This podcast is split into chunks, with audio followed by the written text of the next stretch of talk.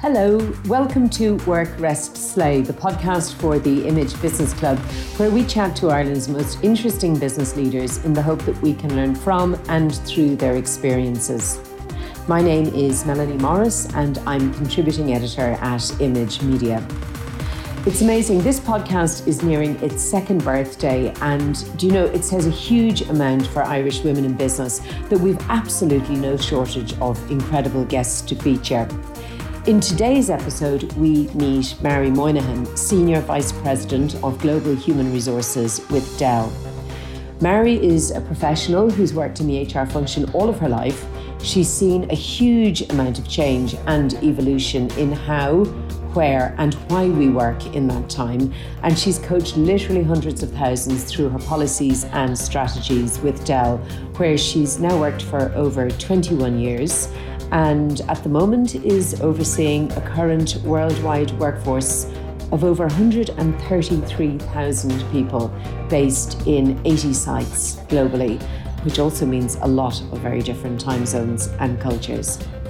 Mary is a natural people person with huge empathy as well as strategic vision. So, this conversation comes at a perfect time, whether you're listening to it to box off 2022 or maybe you're in the throes of planning 2023 and what it might look like for you. So, we cover issues that are common to women of all types and professions, from your personal brand and dealing with levels of human resilience to making an impact in the boardroom or in the meeting room or even online on Zoom, and how to get over that dreaded imposter syndrome that we're all talking about so much in recent times. Mary also has some lovely insights on how to ditch office politics and how really being true to ourselves might just be the thing that makes the difference in our career. Before we begin, it would be so appreciated if you would hit subscribe on this podcast, um, if you'd rate us, and if you'd a moment to leave a review. But for now, let's get chatting with Mary Moynihan. Mary Moynihan, thank you so much for being with us today. I know how busy you are uh, with 133,000 people under you in Dell. It's a huge number. Well, they're maybe not quite under me, right? But my organization is responsible for delivering service to them. So we have 133,000, you know, team members around the globe. And really the job, I suppose, that I have is to kind of make sure that we're offering them services that apply to all team members. So things like onboarding new people, things like employee relations issues that arise. We deal with all of those. We deal with all their HR queries. We pay them. You know, we make sure that the culture in the various sites is positive and engaging. That's kind of our job, really. Mm-hmm. Can you tell me about the first day you stepped into Dell? Because I know you'd a certain amount of experience under your belt already, but that was 21 years ago and so yes. much has changed. So, yes. can you give us a little bit of a, a journey through your career? Yeah, sure. So, um, yeah, and maybe maybe I'll just go back a tiny bit yeah. because I, I think it frames it up a little bit better. So I, I kind of started life in UCC. Actually, I did a degree in European studies. Then I spent a year doing a postgrad in Belgium, which was an amazing experience. Whereabouts? In Bruges. Oh my yes. goodness. It was such a wonderful place. And it was an international college. So like it was my first exposure to, you know, people of different culture and nationality and all that. So that was amazing. And what sort of era was this in? That was in the late 80s. And then I came back to Ireland, you know, at that time. And honestly, it was kind of a wasteland here. Like there was just no jobs. It was really depressing. I remember my, my theory on it in those days is if you wanted to work in a profession, Yes. If you wanted to be a dentist, if you wanted yes. to be a civil servant, those jobs were there. Yes. But anything emerging was just mm. non existent. Mm. So I was just really lucky. Like I got a job with IBEC at the time in their graduate program. There's only like three people hired a year. And um, it was to be to learn to become an industrial relations expert. Really, that was the idea. So you know, it was a baptism of fire. I was kind of handed about 120 companies after six months and said, they're now yours. You go advise them on all matters HR. Seriously? Yes. You go negotiate with their trade unions. You go represent them in the labour court. So it was, you know, full on. But look. What age would you have been at that stage? 22. Good. Yeah. And am I right in thinking, if I remember back to the late 80s, the early 90s, Yes. there was a huge amount of strikes. There was a lot Yes. of unions that were very unhappy. oh my unhappy. god it was really tough you know and it was like that's what i found most difficult about it was like a lot of the ceos that would come in who were like i was meant to be representing they would honestly think i was the secretary you know what i mean that was their image of somebody female and my age kind of thing I presume they were all middle aged and male. yeah, mm-hmm. absolutely. Yeah, middle aged and above. so, but look, it was one of those sink it, you just sank or swam. Yeah. And like I learned more there in six years than I would have in a corporation in 20, you know. So, so that was my kind of launching pad. Then I moved to Intel because I kind of wanted to experience, I suppose, corporate America really. Intel you know? were one of the huge, big new employers at the time, weren't they? Yeah, massive. They were expanding their base out there in Leixlip. It was, you know, it was an amazing experience because I got to see corporate America kind of from the inside. So spent about eight years there. That was great. Very engineering kind of structured environment. And I sort of wanted then to to experience, I suppose, more of a sales and marketing kind of environment. Plus, like I had a terrible commute and a small child, and for all those reasons, I decided to move. So I mm-hmm. moved to Dell, and that was like twenty odd years ago. And look, I mean, I've done about five or six different jobs in that time, and I've gone from you know a site job in Dublin to a European role, running HR for EMEA. Then I went into a global role, running all of hiring globally for Dell and now and then I did a chief diversity officer role for Dell, and now I'm doing this this HR global HR services role. Was the diversity office role was officer role was that in addition to your HR? It it was sort of yeah, it was pre, it was before we merged with EMC, so it was back about 2015, and so the company was a bit smaller then.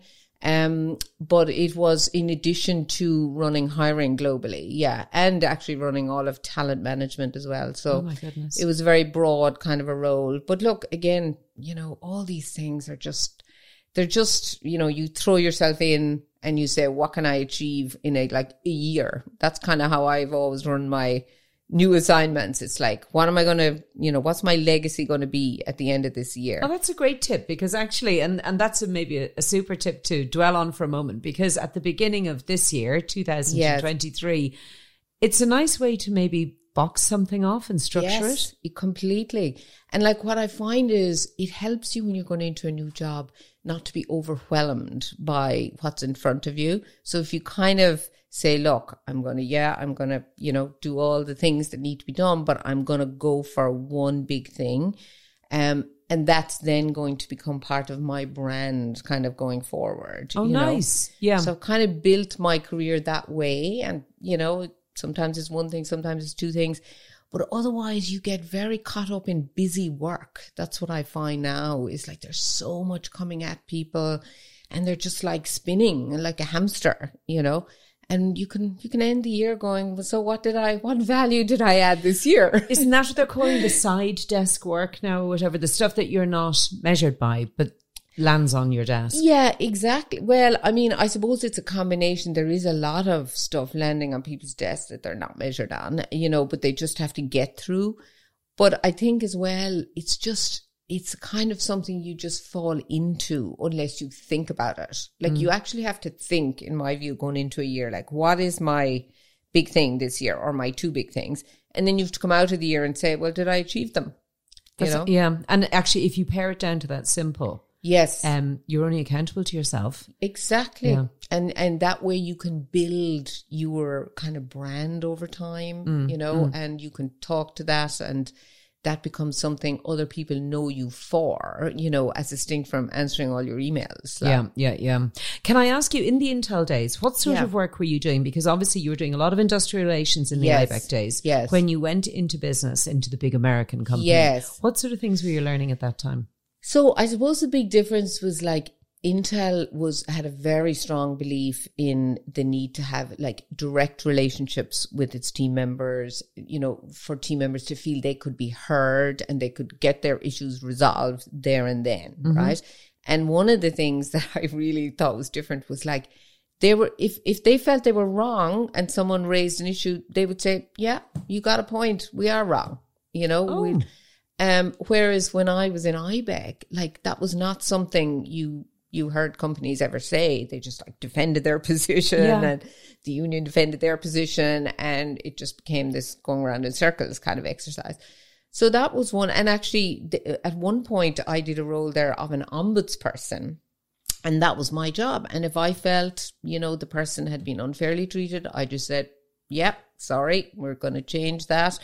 And um, you know that was that's quite revolutionary in that time because at that time what mid nineties at this exactly yeah yeah that was you know something like was totally new to me and I think new to most team members too, you know. So I could see that being a huge asset to have in your skill toolkit going into Dell. Yes, absolutely. Because Dell, like the difference between Dell and Intel was Dell is probably more fast moving because it's a sales and marketing environment more mm. than at, at, least now it's become I suppose now we, we it's there's a big engineering component to it too but Intel was a true engineering company at its base you know that was what it was all about um and so yeah and it was very fast moving but again like I was able to bring that what's the issue what are the options let's make a decision move on and know? is it this kind of pragmatic view of work and work situations that you think has gone through your career?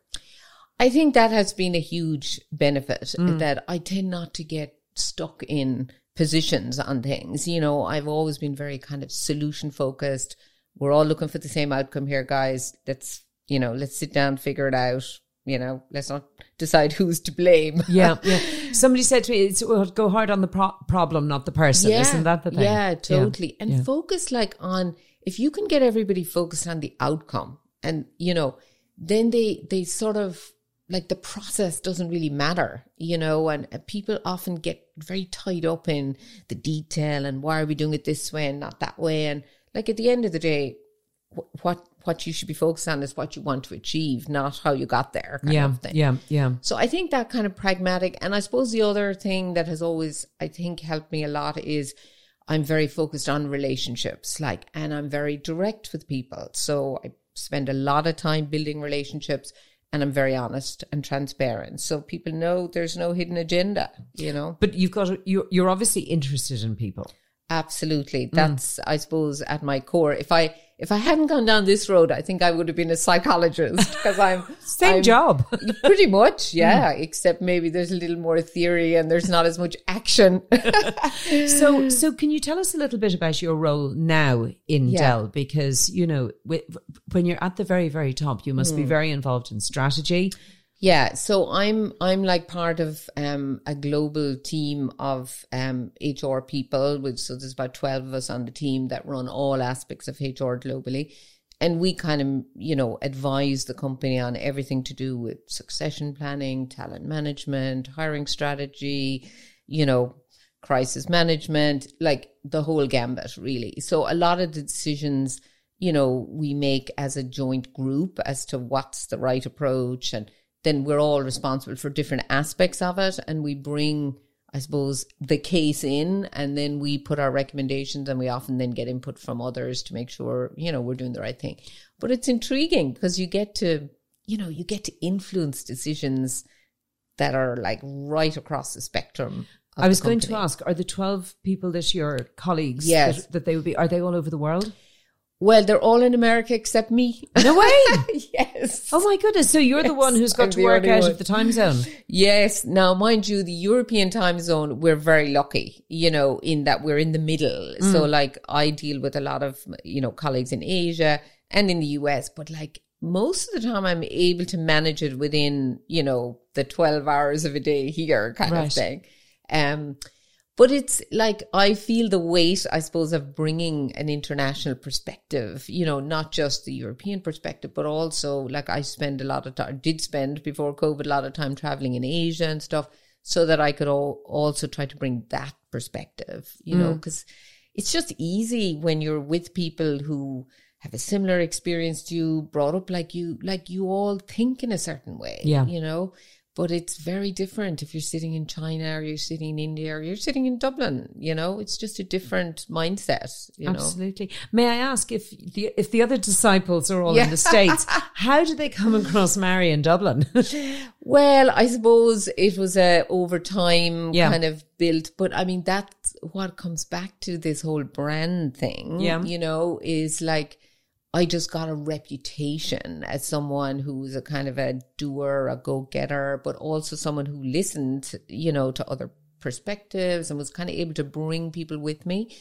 Um, and I was always quite vocal. Um, I mean, that's the other thing. I, I think that when you're at a distance, it's easy to kind of sit back and just put your phone on mute and start doing something else. Well, especially you know? with the remote working that's yeah, been going on. It's, yeah. It's yeah. so easy, you know. But I have always had this theory like, if you're in a meeting, you shouldn't be there unless you're going to contribute, you know, and that means listening to other people and then contributing, you know, and being vocal. So, you know, one of my little tips is like, I often in these meetings, like, especially before we, we started using video, mm. um, you know, I would like jump in first so that I could be heard. Do you know what I mean? And then, even if everyone else was in the room and I was the only one on the phone, if I got in first, I'd get to kind of influence the direction of the conversation and at least I'd be heard. yes, know? yes. So, now, I'm sure there are people listening to this going, I could not do that if you paid me. Yes. Any tips yeah. for maybe the, the people who are a little bit more reticent or a little bit more yeah. shy about getting getting your voice heard? So, I mean, two things I'd say. One is like the first thing you have to remember in life is if you don't speak, you can't influence. So if you're comfortable with not influencing anything, then be comfortable with not speaking, mm-hmm. right? But if you want to influence, you just have to get up the courage to do it, you know? So one of the things I try to do is like, if we have a meeting and say someone sends out, you know, the content in advance or something, I'll read the content. I'll make sure I'm ready so that I can jump in intelligently. So you are you're not coming to it. Cold. I'm not coming cold. Mm. Exactly. Mm. If I haven't seen it in advance, like a lot of it is about listening intently. Like if you actually listen intently, you will find good things to say. You know what I mean? You will have something to contribute. But if you're only half listening and you're multitasking, you know what? You won't. So, and then it's practice. Honestly, Melanie, after that, it's like, you got to practice. You got to hear your voice, and the more you hear your voice, the more comfortable you get with it. Mm. I'd love to come back to the point about active listening because I think Irish people were a bit quick, maybe to talk yes. without taking on board. What was what was the thing? I saw a meme over the course of the day or the course of the week, and it was somebody something about um, I'm listening to your story, but I'm looking forward to telling you mine because it involves me. I love it. but but you, you yes. do pick up an awful lot. There's a lot of hints yes. and signals. Yes, in what you hear, isn't there? Totally. And I mean that that is actually a great observation because when people are listening, often they're just listening with a view to how can I get in, mm. right? Mm. Or how does that relate to me, as distinct from listening to truly understand, you know, and to ask deeper questions like what do you mean by that why did you say that you know what experience led you to that viewpoint you know those the more you ask that the more you learn yeah. and know? a question is a very good way in because i yes. think it's asking somebody to tell you more about what they're already telling you about exactly yeah. exactly and you really begin to draw out then kind of deeper insights you mm. know and it's probably maybe a nice easier way in rather than having to put in your full 10 cents exactly from the beginning is it they end up doing the talking instead of you you're no but pressure. being visible i mean a lot of people they're still not putting the camera on at virtual yes, meetings yes. or they're still really not contributing yeah i mean honestly i am shocked mm. by how people still behave in the in this context because like we have all the tools now i mm. mean it was people used to always say to me oh you know i'm in asia or i'm in here and I'm the piece of plastic in the middle of the table and nobody hears me and my English isn't good enough and all this, right? And I get all that. I mean, that I wouldn't dismiss that, that, mm. that's, that was true, right? But now here we are. We're in a much more level playing field. Everybody's on the screen. Like we have very few in person meetings now. Mm. Almost all of them are. And, And still, those very same people are not turning on their camera, you know. So it's like, come on. Like, Yeah. You, you can't have, you have to grab the bull by the horns, like, and just get in there and get engaged. And if you're not engaged, then why are you here? Like, Yeah. would be my question. You know, if you're not feeling energized enough to get engaged, then go somewhere else, like mm. where you have a passion. Tell me about your view on personal brand when it comes to dress code for virtual meetings. Yes. Oh, that's another fascinating one. So, like, my view is a virtual meeting, you need to treat it the same as an in person meeting. So, because it's the same environment, really, you know, you're still in a, whether it's a corporate environment or whatever it happens Yeah. to be, right? But if the dress code when you were marching into the office was, you know, smart casual or whatever, then, you know, in virtual meetings, you need to do the same because that's the expectation, you know, of the people around you. That's what hmm. they kind of associate with. So I'm very into, like, I get up in the morning, put on the makeup, even if I'm working from home, put on like a suit often or like, you know, dress up Yeah. as though I'm going to the office. I, there's no, you would not know the day I was in the office versus the day I was at home. I look exactly the same. Well, it's probably this next layer of personal brand as well, isn't it? Yeah. Because people will know you Yes, for how you turn up. completely. Mm. And like people assign meaning to how you appear, right? Mm. So if you appear and you're well groomed and you're prepared and you're, you know, what they think is, well, you're respectful towards them, you know, you have your stuff together, you're, you know, you're proud of yourself. So they ass- assign all sorts of meaning to that. Like if I come in in my tracksuit and I'm looking with my baseball cap, I mean, people are saying, well, maybe she's just relaxed. She's quiet quitting. She's, Yeah, you yeah. know, whatever, right? Yeah. But it may not be true, but that is the meaning people associate with certain things. Yeah, yeah, yeah. Well, you, you, these are all obviously little, little things that are all going towards, you know, what we were talking about, your toolkit of Yeah. personal brand. Yeah. And I presume, you know, another thing that goes into all of that is, you know, the, the, the way you ask for work or the way Yes. you respond to a relationship with your peers. Yes. And do you need to get political?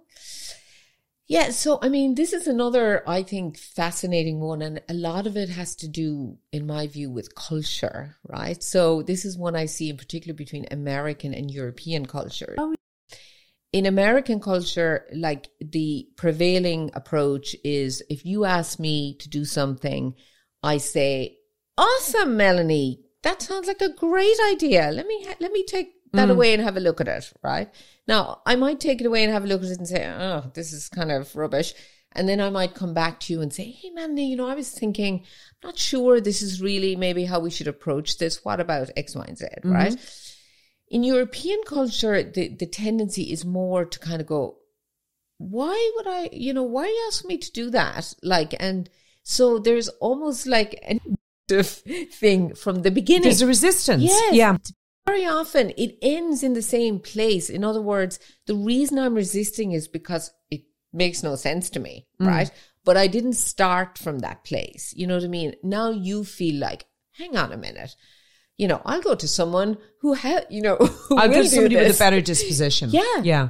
Yeah. So like I've seen that over and over and over again. So I've kind of learned now to, you know, play th- play things in a more positive way and then take it away and apply logic to it and kind of come back then with a more, you know, uh, logical rather than emotional reaction. So it's a bit like the real life version of not responding to an email when you're in the red zone. Totally.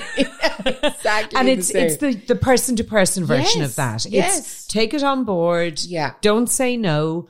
Don't show maybe what you're really thinking. Go Yes. off, mull it over, Yeah. and then think of the best way then to come respond. back in a logical kind of fashion, Okay. you know, and not be in a defensive type mode, you know. Because actually, the person that you feel you're getting a rapport going with is the person you're going to come to again, and it's the person you're going to develop a working relationship with. Yeah. Yeah. Like, and you, I mean, I've, I've learned that now myself when I look at it from the other side. It's like when people respond positively to me, I'm like, oh, they're great. You know, that, that's now off my list. Yeah, Right. yeah, yeah. And, and even if they come back afterwards and, and say, mm, not so sure about it, like, you know, it's fine. I feel then they've thought about it. Maybe they've come up with a better suggestion. You know, it's Mm. all good, right? but if it's someone who's like, mm, I don't know, why, why would you do that anyway? Kind of, Yeah. it's like, oh God, you know, Can you be a nice girl? Can you be a nice colleague and still manage to get places? Hundred percent. Okay. so how? I want, to, I want to think that I'm one of them, this right? now. Okay. so, I mean, look, again, I think it comes down to this thing of being um, nice but firm. Okay. That's the key. So, nice doesn't mean yes, yes, yes, I'll do everything, I'll never push back, I'll never ask for anything. That, my book, is not nice. Nice is kind of what I've just described there, which is, hey, sure, let's have a look at this, you know? Um, but then it's coming back going, hang on, I have assessed it, you know, and here's what's great about it, but I think here's what would be very challenging. Could we look at it some other way? Right. Okay. Yeah. Yeah. That yeah. to me is some of the way that you deal with the, you know, because people just want you to be honest and straight and direct. You know what I mean? They they mm. don't want you to be faffing around and, you know, then going behind your back and saying, "Oh God, there's no way I'm going to do this." You know, so if you just get into your head that look, most people want you to be honest. You can be nice about being honest you know you can another example i often give is like things like performance management right that's one of those ones that everybody just shies away from. Terrifying. terrifying. So nobody wants to give constructive feedback right?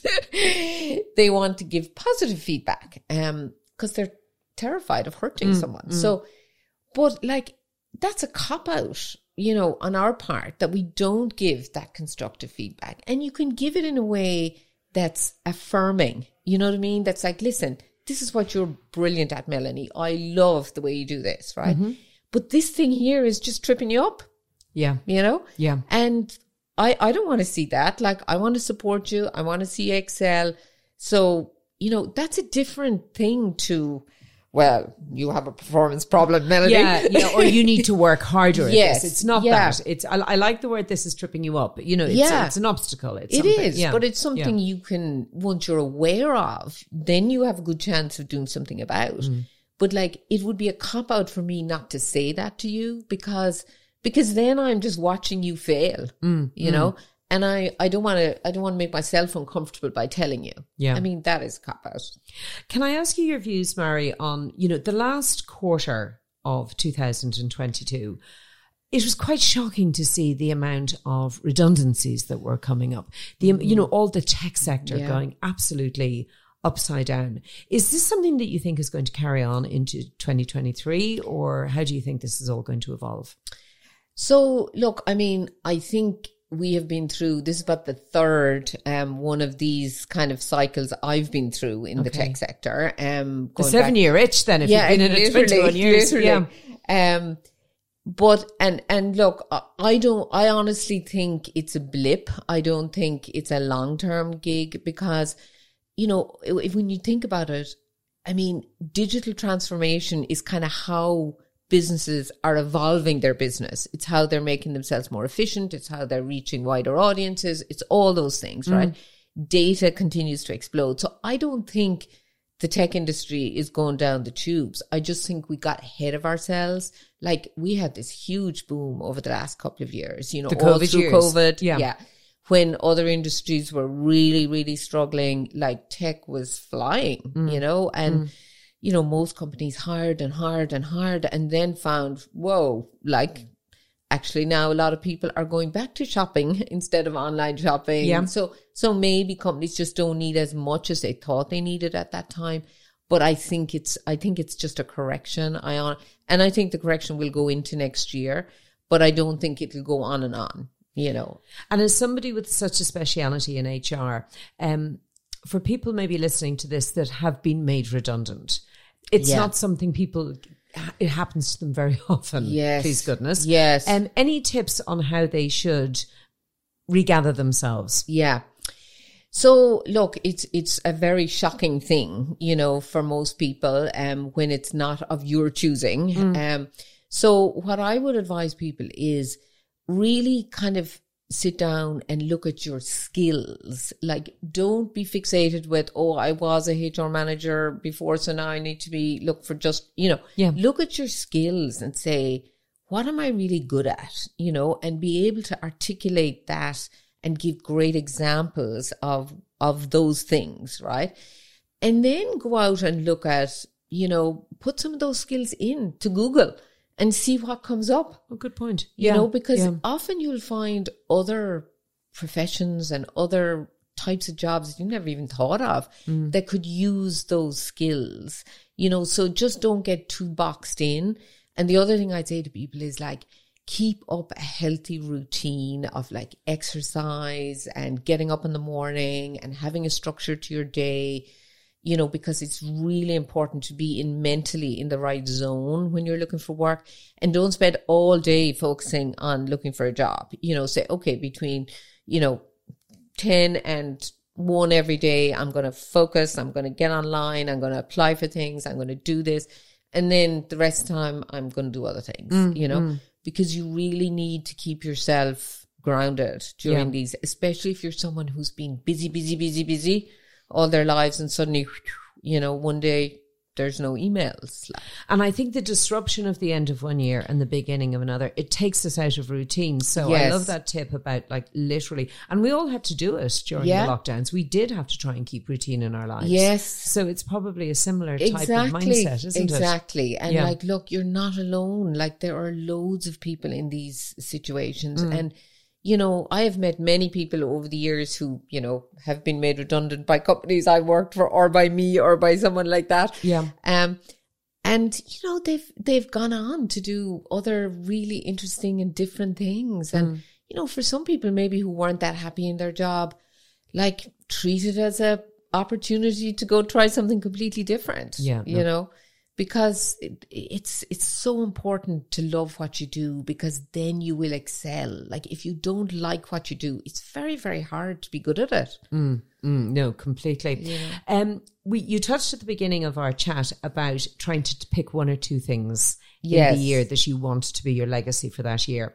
Looking back on the the year that's just happened um what do you think were your two things this year mary? Last year was the year when we reopened our offices um, and, you know, was really, we took a very open kind of book approach to it. We sort of said, okay, we were highly productive during COVID with 97% of our people working from home. Yeah. So let's not go in and order everybody back to the office. Um, let's kind of go out and be driven kind of by the data. So we went out, we surveyed people left, right and center. Most people said they didn't want to come back full time. Um, a lot of people said they wanted a hybrid um, structure, so we facilitated. We basically said, if unless you're in manufacturing or in one of the labs, you can either come back or not come back, or mm. come back three days a week or four days or whatever suits you, right? Um, but what's the, and most people actually have chosen to be fully remote. Interestingly really? enough, yeah.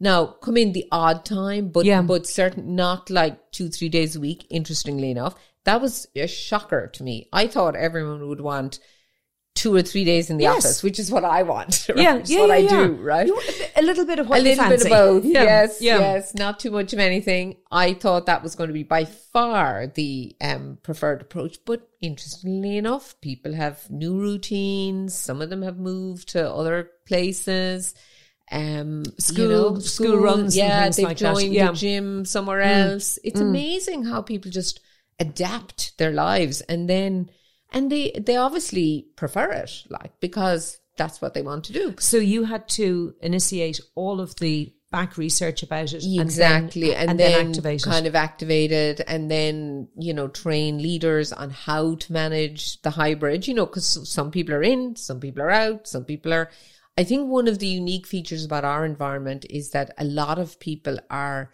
in teams that are remote anyway. So they're in European teams or global teams or whatnot. So there's very few people who are actually working with an intact team that's in the location they're in. Okay, You know where what I mean? every team Where member- yeah. yeah, yeah. So that is a difference compared to a lot of other companies. Um, but it's still really surprising me. But look, we're continuing to evolve it. We've said, you know, we'll keep listening, we'll keep evolving. We're not stuck in any one way or the other. But Yeah. about only about a third of the people who were office bound have come back to the office, really, more than, you and know. And this is globally. yeah. Gosh, yeah. that's interesting. Yeah. Very, very interesting. Fascinating. Gosh. Yeah. Let me come back to confidence because, I mean, firstly, you strike me as a very confident person. Nobody is 100% confident. Yeah. And what sort of tips have you gathered through the years to to keep your brand looking and appearing confident? Yeah. Um, I mean, it's a good question. Like, I suppose in many ways, confident for me, confidence has just come with with age, experience. you know, and Yeah. experience. You know, because I remember, like, when I started out my career, one of my biggest fears in life was standing up in front of people speaking. Really? That was my big dread. And I knew like if I wanted to do to kind of progress in the profession, I mean, I had to be able to do that, right? Because like a lot of the time you're standing up at these big all hands meetings and whatnot. And uh, so what I started to do was I actually started to volunteer to speak at conferences. and Oh my. God. Yes. That's like, that's like skydiving. is called like feel the fear and do it anyway. my God. so yeah, so I just kept going and kept practice, practice, practice. And even now, even before like I would go and speak at something, I would go and speak at the mirror and I would practice and, you know, and I still do some of that. Now, not as much now because I'm way more comfortable now. But honestly, it took about 20 years to get to the point where I wasn't, I didn't have butterflies in my stomach. So know? is this this thing about getting out of your comfort zone, but not into the terror zone, get into your stretch zone, and the stretch will keep stretching? And keep stretching and keep doing small things. Like I think that's the other thing. The other thing is like, you know, we'd have people over from, you know, presidents and blah blah blah Yeah. who'd who'd be coming over on visits and stuff. And, you know, nobody wants to be the one going up saying, Hi, I'm Mari, you know.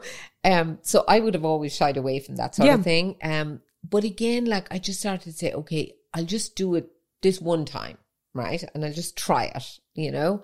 And I'll I'll pick someone that like I have something to say to that's Yeah. of interest to them. You know what I mean? And that way it becomes less about me and more about them. So so I just kind of started that way of just pushing the boat out bit by bit by bit and look, it's practice, practice, practice. That's what it is. and it's never as terrifying as you think it's going to be. never. Are women Yeah. awful o- over processors?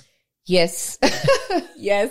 Do you notice that with all I of do. your teams? I do. And Yeah. like I talk a lot to, you know, because we have a women's network across the globe and stuff and I often go and speak in, you know, to different groups around the Mm. world and stuff.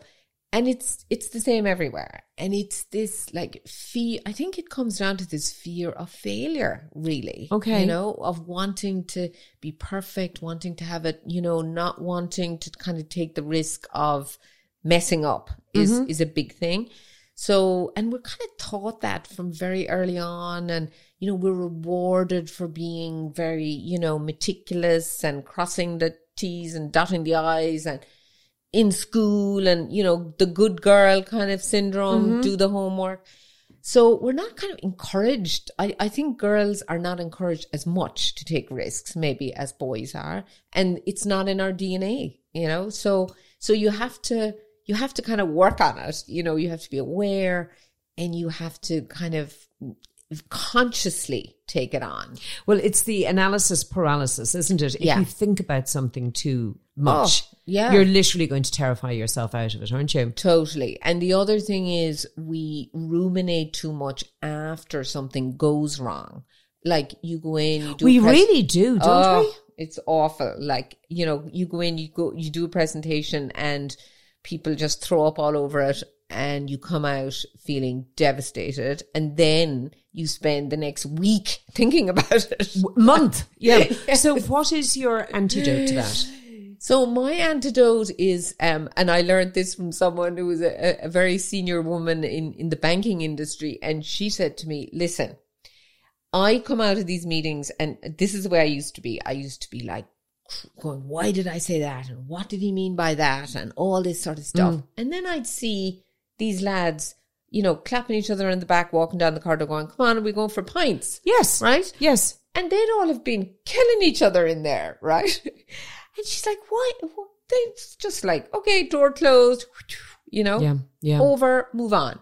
So she said, I started to do that and just say, put a line under it, you know, what did I learn? What would I do differently? And once you've analyzed that, and that, that should only take five minutes, then just move on. Close the book and move it. on. Yeah. And, but, and look, your brain obviously keeps going back there, but you have to keep saying, take out the CD and put in a new one.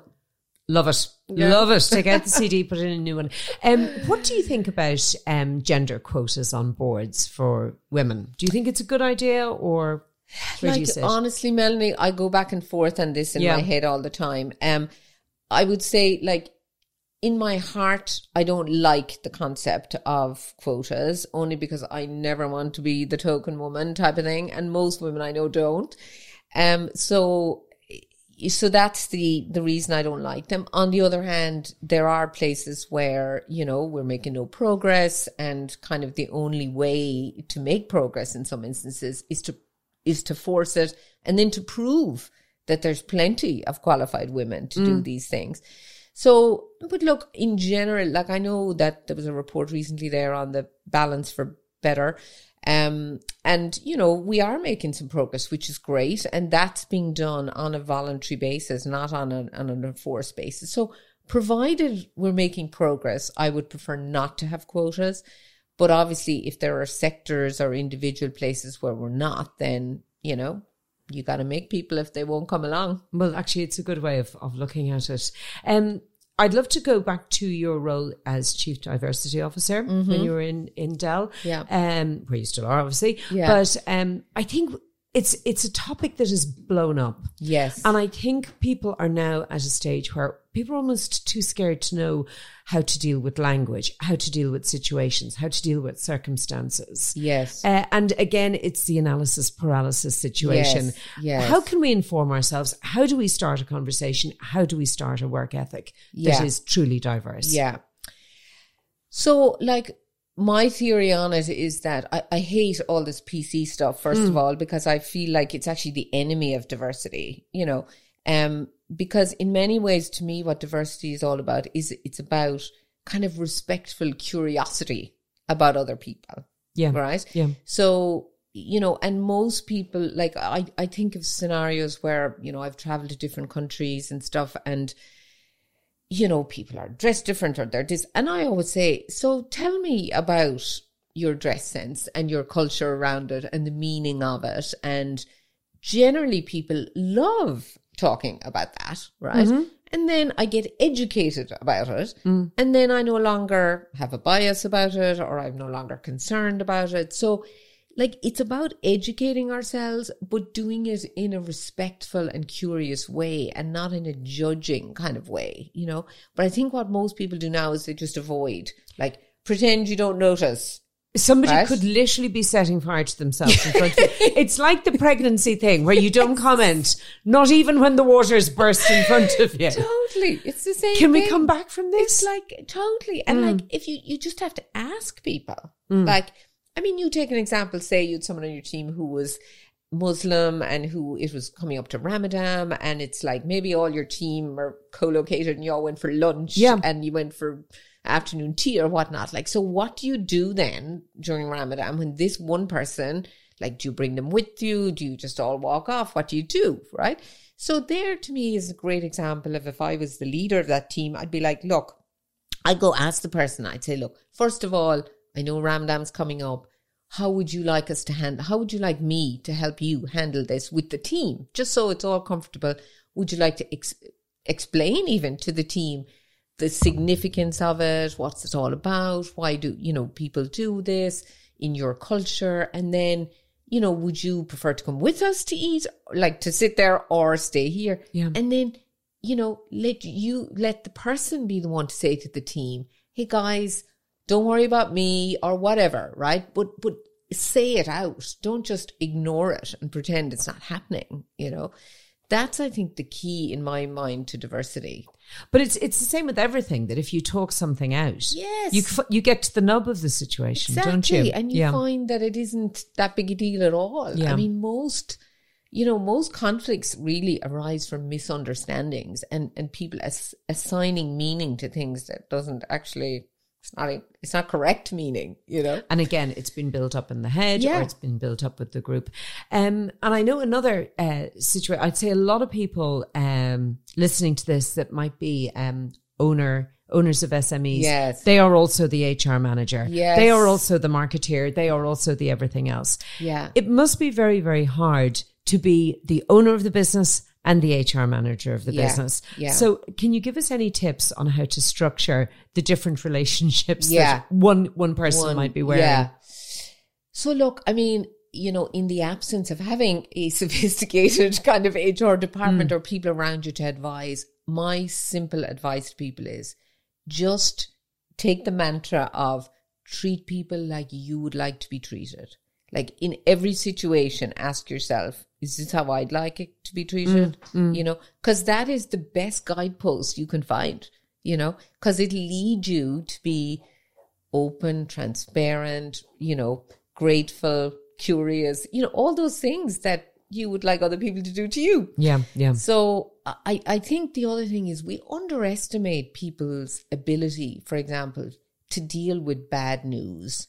Like I think most people are well capable of dealing with it, provided, you know, you give them the facts, they feel you're being fair, they feel you're being honest, you know, like nobody's stupid here. Like we, you know, if the facts are laid out and you're being completely open and honest with people, generally they can accept all sorts of bad news. Like, so it's, but a lot of the time we try to like keep, you know, I, I noticed this in my IBEC days, like a lot of smaller companies, they, they were afraid to like show data, share results, those kinds of things because they kind of thought it'd be used against them. Yeah, And, yeah.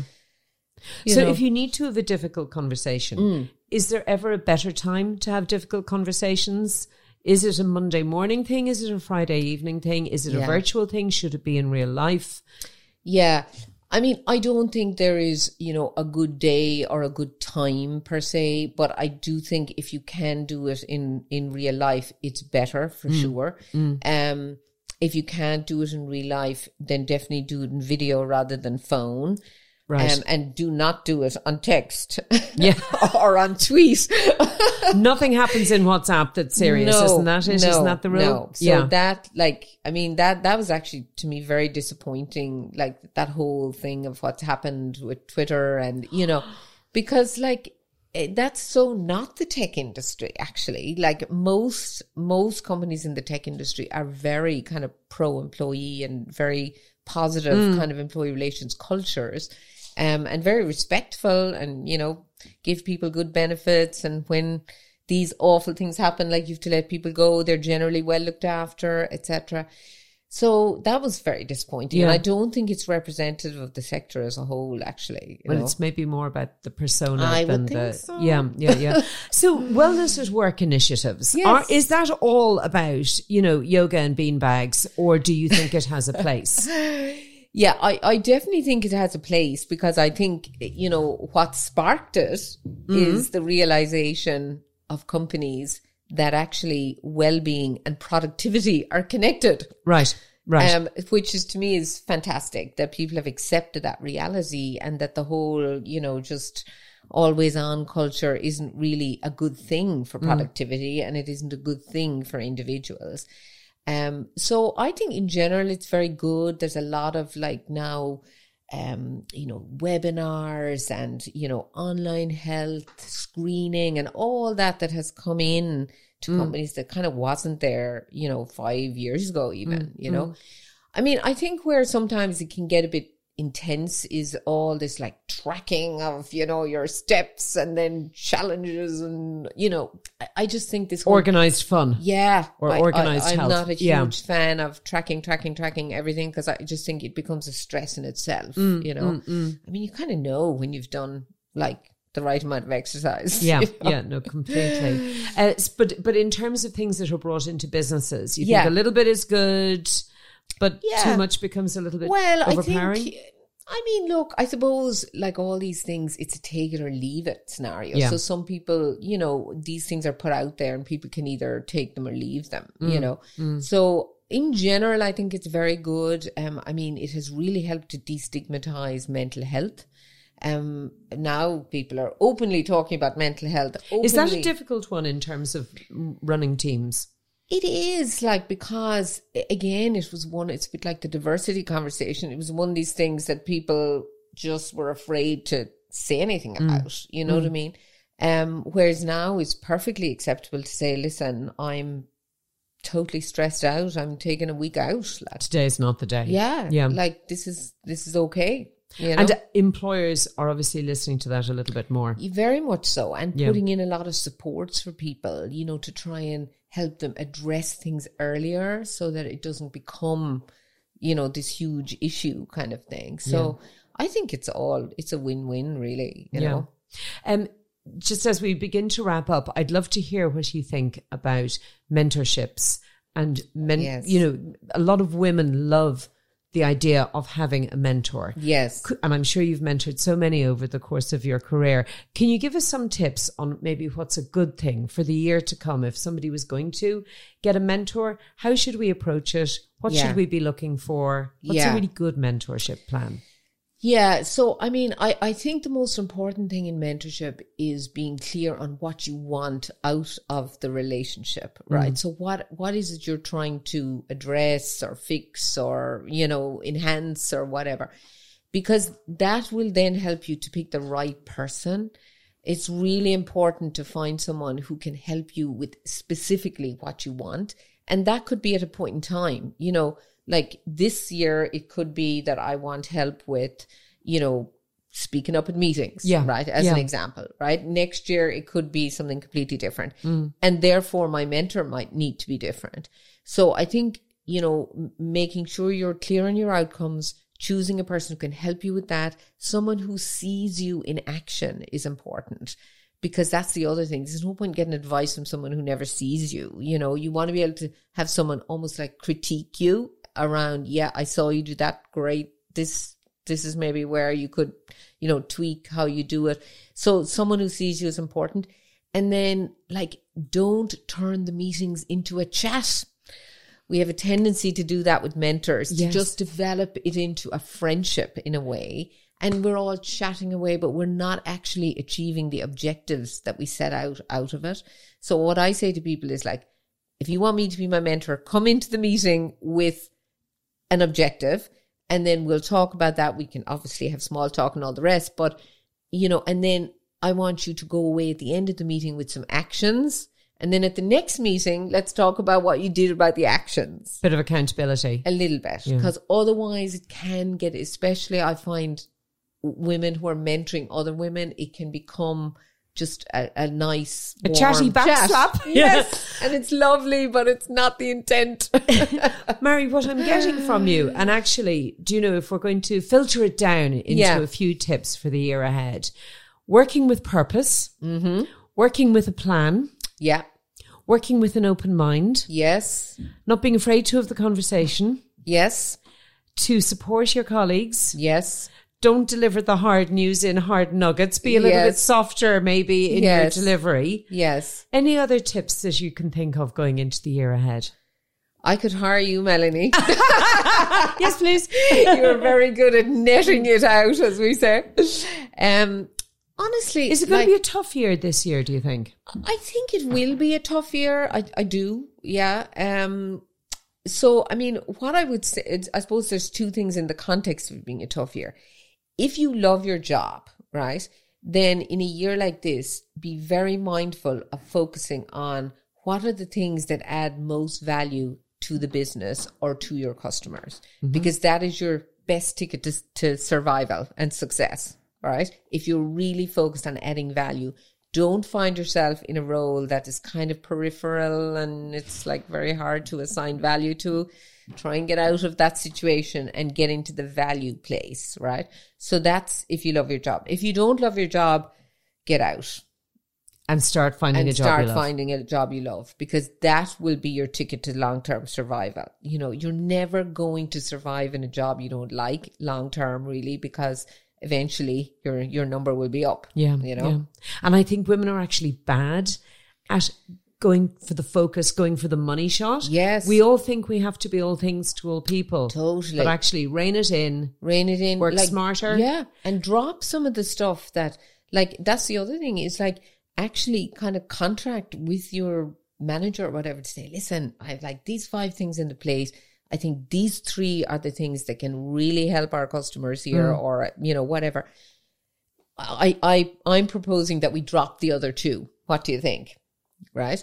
Because that way, then you know you can focus on Yeah. adding value. It's very hard to focus on the five. Yeah, you know, yeah, and we can all be busy fools. totally. Yeah, yeah. I'm going to finish with a quick round of questions for you, Mary, just to for get the measure of you now.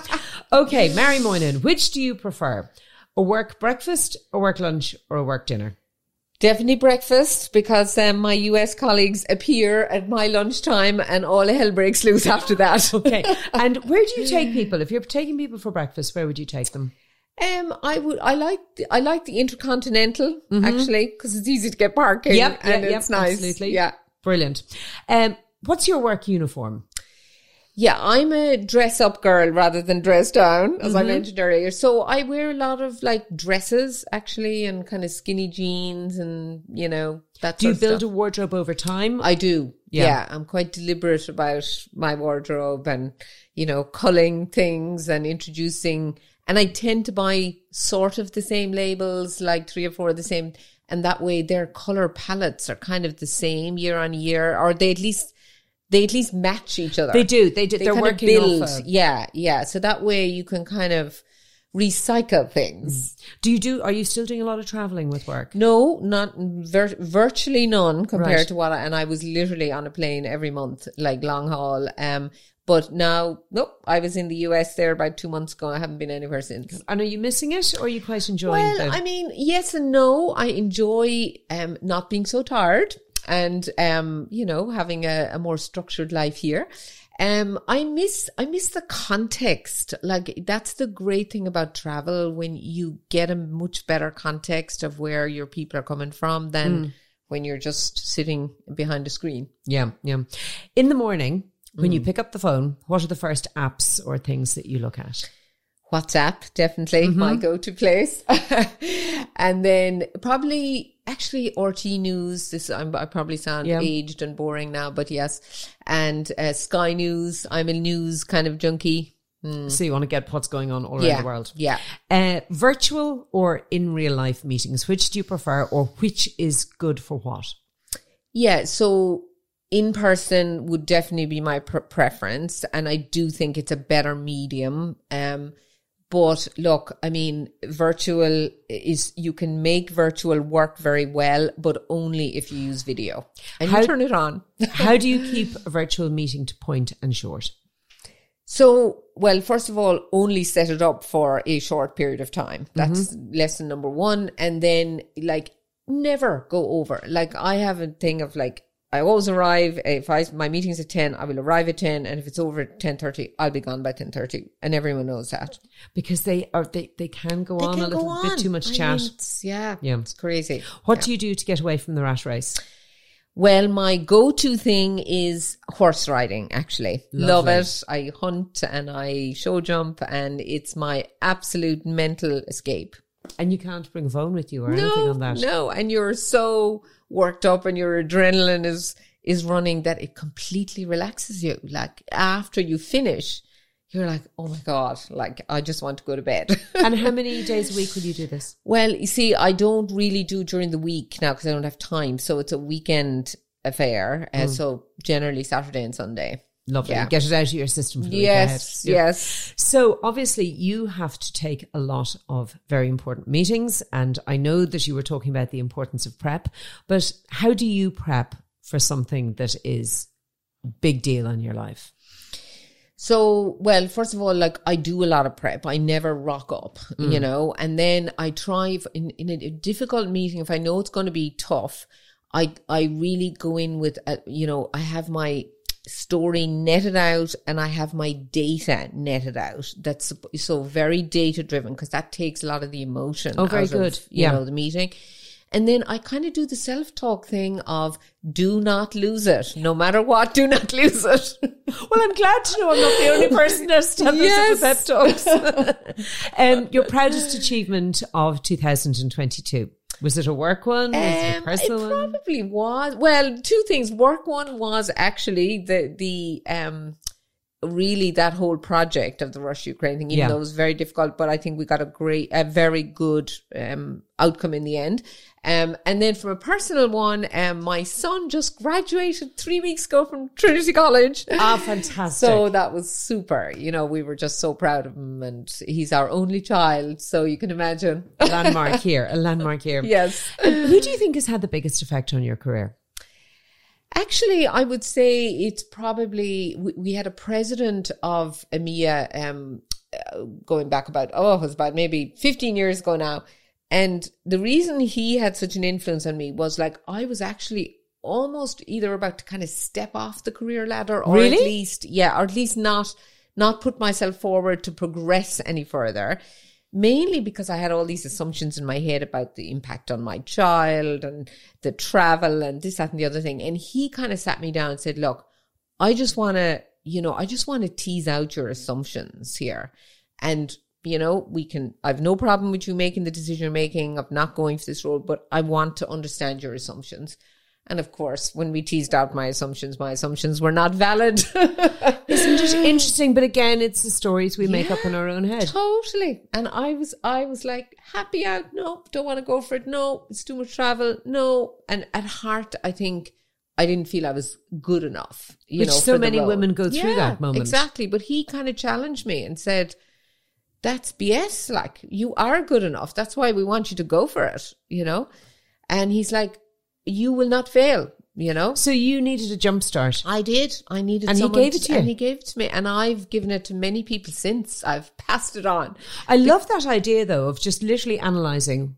Yeah, the, the SWOT analysis on, on the situation. Let's go through the facts, like just focus on the facts, you know. And it it was it was eye opening to me actually. And uh, as I say, I've I've used it to great. But we will all go and use it. Is there such a thing as quiet quitting? Does it exist? Well, ooh, I mean, it's hard to say.